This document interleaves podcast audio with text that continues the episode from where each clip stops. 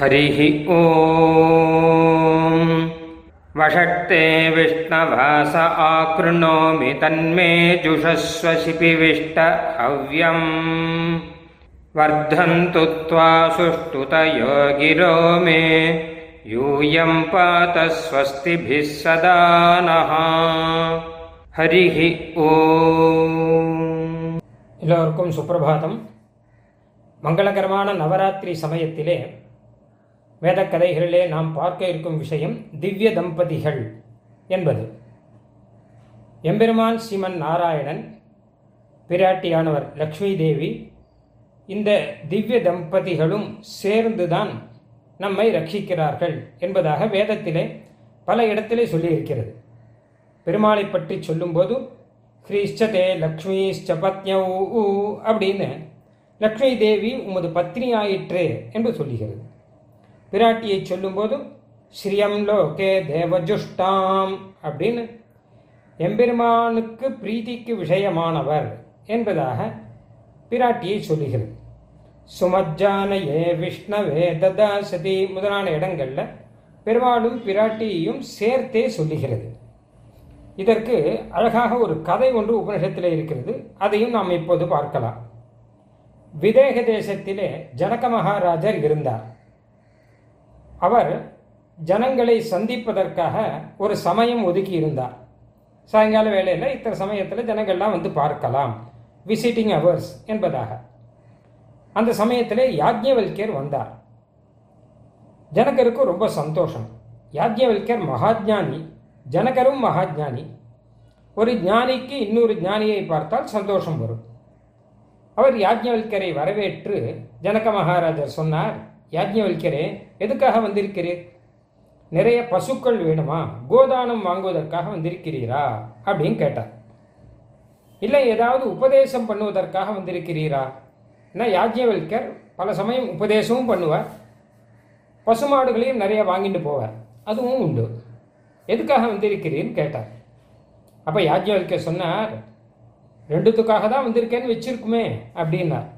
உபதேசமும் பண்ணுறேன் கோதானம் கொடுத்தார் அதையும் நான் வாங்கிட்டு போகிறேன் அப்படின்னார். ஜனகரும் ஒத்துண்டுட்டார் சந்தோஷம். சரி. அப்படியானால் உமக்கு உபதேசம் இப்போ பண்ண நேரம் இருக்குமானால் அடி எனக்கு உபதேசம் பண்ணிவிட வேணும் அப்படின்னார். அப்போ யாஜ்ஞவல்கர் சொன்னார் ஜனக மகாராஜரே நீரும் ஞானி. உமக்கு என்ன தெரியுங்கிறத சொல்லும். உமக்கு யாராவது உபதேசம் பண்ணியிருப்பாள். யார் என்ன உபதேசம் பண்ணாங்கிறத சொல்லும். அதில் மீதி ஏதாவது இருந்தால் நான் உபதேசம் பண்ணுறேன் அப்படின்னார் ஜனகர் ஒத்துண்டார் அவர் ஒரு விஷயத்தை சொன்னார். ஒரு சமயம் ஜித்வா அப்படின்னு ஒருத்தர் வந்தார். அவர் ஒரு உபதேசம் பண்ணார். அவர் உண்மையிலேயே பெரிய ஞானி. அவர்கிட்ட கேட்டால் நீ யார்கிட்ட படிச்சீர்? அப்படின்னு கேட்டால் மாதா பிதா குருன்னு மூணு சொல்லுவாராம். மூணு பேர்கிட்டையும் படித்தேன் அப்படின்னு வரவர். அதாவது சின்ன வயசில் குழந்தைகளுக்கு அம்மா தான் குரு. ஏன்னா அம்மா தான் நல்ல விஷயங்களை எல்லாம் சுற்றி கொடுக்குறார் அதுக்கப்புறம் உபநயனம் ஆகும்போது அப்பா குருவாரா அதுக்கப்புறம் ஆச்சாரிய சம்பந்தம் அப்படிங்கிறது கிடைக்கிறது. அதனால் அப்படியாக மூணு பேர்கிட்டையும் படித்தவர் அவர் ஜித்வாங்கிறவர் அவர் சொன்னார் வாக்கு தான் பிரம்மம் அப்படின்னாராம். அதாவது வாக்கு இருக்கு இல்லையா? அதுதான் உயர்ந்தது. ஏன்னா வாக்குனால தான் எல்லா காரியத்தையும் சாதிச்சுக்கிறோம். அப்படின்னு அவர் ஒரு உபதேசம் பண்ணார் அப்படின்னார். அப்போ இதை கேட்டுட்டு யாஜ்யவல்கர் சொன்னார் அவர் உபதேசம் பண்ணது சரிதான் ஆனால் பூர்ணமாக உபதேசம் பண்ணலை. ஏதோ அறகுறையாக பண்ணிட்டு போயிருக்கார். முதல்ல அந்த வாக்குனா என்ன அப்படின்னு தெரிஞ்சுக்கணும். பொதுவாக வாக்குனா வாகிந்திரியம். நமக்கு இருக்கக்கூடிய பேசக்கூடிய இந்திரியம் இருக்கும் இல்லையோ அதுதான் வாக்குன்னு நினைப்போம். ஆனால் அது போராது. வாக் தேவதைன்னு ஒருத்தர் இருக்கார். அதனால தான் வாகிந்திரியத்தினாலே நாம் சகல காரியங்களும் சாதிச்சுக்கிறோம். அந்த வாக்தேவத்தை இருக்கிறபடியினாலே நமக்கு வாகிந்திரியம் பல விஷயங்களில் உபயோகப்படும். வாக்கினால் தான் வேதாத்தியனம் பண்ண முடியும். வாக்கினால் தான் சாஸ்திரங்களை எல்லாம் படிக்க முடியும். வாக்கினால் தான் இதிகாத புராணங்கள்லாம் படிக்க முடியும். இப்படி வாக்கினால் தான் மொத்தம் இருக்குது யாகமோ தானமோ ஹோமமோ எல்லாம் வாக்கினால் தான் இருக்குது சொர்க்கமோ மோட்சமோ எல்லாமே வாக்கின் அடிப்படையில் வரும். அதனால அந்த வாக் இந்திரியம்னு மாத்திரம் வச்சுக்காட்டியும் வாக் தேவத்தையும் வச்சுக்கும் அப்படின்னார் யாஜ்ஞவல்கர் ஜனக்கு சரி சந்தோஷம். ஒரு நல்ல உபதேசம் கிடைச்சது. இந்த அரும் ஆயிரம் பசு தானமாக வாங்கி கொண்டார். யாஜ்ஞவல்கர் வாங்கிக்க மாட்டேன்னு விட்டார் ஏன்னு கேட்டால் இன்னும் உபதேசம் முடியல. கொஞ்சம்தான் ஆயிருக்கு. இன்னும் நிறையா இருக்கு. சரி நடுவில் தான் கொஞ்சம் வாங்கிக்குமே. அப்படின்னா நடுவில் நடுவில்லாம் தட்சிணை வாங்கிக்கக்கூடாது மொத்தமாக முடிச்சப்புறம் தான் தட்சிணம் வாங்கணும். அதனால் இப்போ வேண்டாம். இன்னும் யார் யார் உமக்கு என்னென்ன உபதேசம் பண்ணாலோ எல்லாத்தையும் சொல்லும். நான் எல்லாத்தையும் பூர்ணமாக ஆக்கி உமக்கு முழு உபதேசம் பண்ணிடுறேன்னார். அந்த மாதிரி ஜனகரும் ஒன்று ஒன்றா சொல்லிகிட்டே வந்தார். அதெல்லாம் யாஜ்ஞவல்கர் எல்லாத்தையும் பூர்ணமாக்கினார். அவெல்லாம் அறகுறையாக தான் சொல்லிட்டு போயிருக்கார் அதனால் எல்லாத்தையுமே பூர்ணமாக அவர் சொல்லி இது இப்படி வச்சுக்கும் இது இப்படி வச்சுக்கும் அப்படின்னு சொல்லிகிட்டே வந்தார். இப்படியாக மொத்தம் முடிஞ்சு போச்சு. இன்னும் யார் என்ன உபதேசம் பண்ணான்னு கேட்டார். அவ்வளோதான் முடிஞ்சு போச்சுன்னு விட்டார் ஜனக்கர் சரின்னு விட்டார் யாஜ்ஞவல்கர். அதுக்கப்புறம் ஜனக்கார் மறுபடியும் குரு தட்சிணான்னு தட்சிணை கொடுத்தார். யாஜ்ஞவல்கர் மாட்டேன்னு விட்டார். வாங்கிக்க மாட்டேன் ஏன் அப்படின்னா இன்னும் முடியல. இன்னும் உபதேசம் நிறையா இருக்குது அவளாக சொல்லாட்டா கூட நானாக சொல்ல வேண்டிய உபதேசம் நிறையா இருக்குது இன்னும் பூர்த்தி ஆகலை அப்படின்னார். சரி என்ன சொல்லும் அப்படின்னு அவர் கை கூப்பி கேட்டார். பரம பாக்கியம் எனக்கு. தேவர் உபதேசம் பண்ணணும் அப்படின்னார். அப்போ யாஜ்ஞவல்கர் சொன்னார் பா வலது கண்ணில் ஒரு திவ்ய புருஷன் இருக்கார். அவருக்கு இந்தன் அப்படின்னு பெயர். இந்தன் அப்படின்னா பிரகாசிப்பவன் ஒரு அர்த்தம். இன்னொரு அர்த்தம் நியமனம் பண்ணுபவன். இந்திரன் அப்படிங்கிறது தான் இந்தன் அப்படின்னு சொல்கிறான் கொஞ்சம் மறைமுகமாக சொல்கிற வழக்கம். தேவர்கள் பெயரை எல்லாம். அதனால் பிரகாசிப்பவன்கிற மாதிரி நம்ம எல்லாம் ஆளக்கூடியவன் அப்படின்னு ஒரு அர்த்தம். அவன் வலது கண்ணில் இருக்கார் அவர் அப்படின்னார். ஓஹோ அப்படியா? அப்படின்னு ஜனகர் சொன்னார். அதுக்கு முன்னாடி சொல்கிறார் இன்னொரு விஷயம் இருக்குது இடது கண்ணில் இன்னொருத்தர் இருக்கார். அவர் இந்தர் பத்தினி அப்படின்னு பெயர். இந்த முன்னாடி சொன்ன இந்தனுடைய பத்தினி அவர். அவர் இடது கண்ணில் இருக்கார். அது சரி அது என்ன வலது கண்ணில் இருக்கார் இடது கண்ணில் இருக்கார்னா அது என்ன அப்படின்னு கேட்டால் நம்ம கண்ணுங்கிறது தான் ஹிருதயத்துக்கு துவாரம் அது. அதனால் உண்மையில் அவ ரெண்டு பேரும் ஹிருதயத்தில் இருக்கா. நம்மளுடைய ஹிருதயம் இருக்கக்கூடிய மனுஷர்களுடைய ஹிருதயம் அது ரொம்ப சின்னது. ஹிருதய கமலம் என்பதாக பெயர். தாமரப்பூ மாதிரி.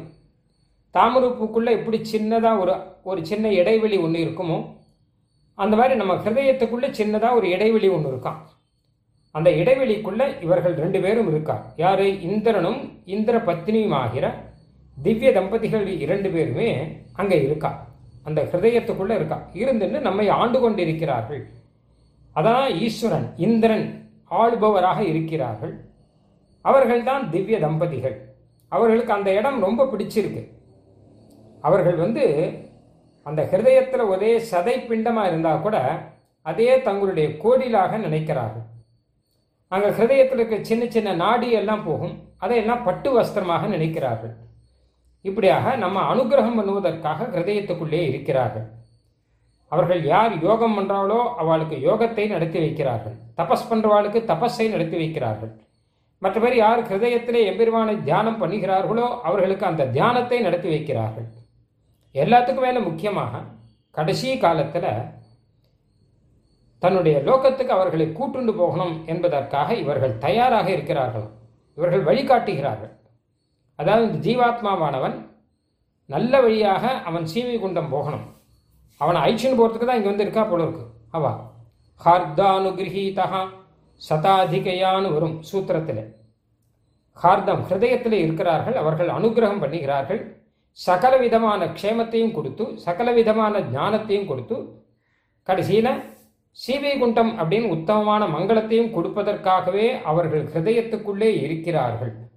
அதனால் அவர்களே தெரிந்து கொள்ள வேணும் அப்படின்னு சொன்னார். இது ஒரு அற்புதமான விஷயம். ஏன்னா பரபிரம்மத்தை பற்றி எத்தனையோ விஷயம் ஜனகர் கேள்விப்பட்டிருக்கார். ஆனால் ஹிருதயத்துக்குள்ளே இருக்கக்கூடிய அவர் நமக்கு சகல மங்களங்களையும் செய்கிறாருங்கிறது மாத்திரமில்லை. அவரோடு கூட அவருடைய திவ்ய பத்னி ஒருத்தர் அவரும் கூடவே இருந்துருக்கார் அப்படிங்கிற விஷயத்தை கேள்விப்படலை.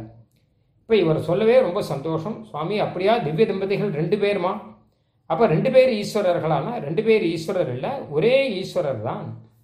அதாவது ஈஸ்வரத்தும் ஒன்று ரெண்டு பேருமா சேர்ந்து ஒரே முறையிலே நம்மை அனுகிரகம் பண்ணுகிறார்கள்.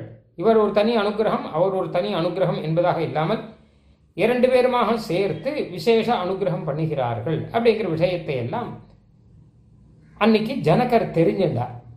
அதனாலே கடைசியில் அந்த யாஜ்யவல்யர்கிட்ட நிறையா தட்சிணையை கொடுக்கறதுக்கு முன்னாடி சொன்னார் உமக்கு எத்தனை தட்சிணை கொடுத்தாலும் போராது.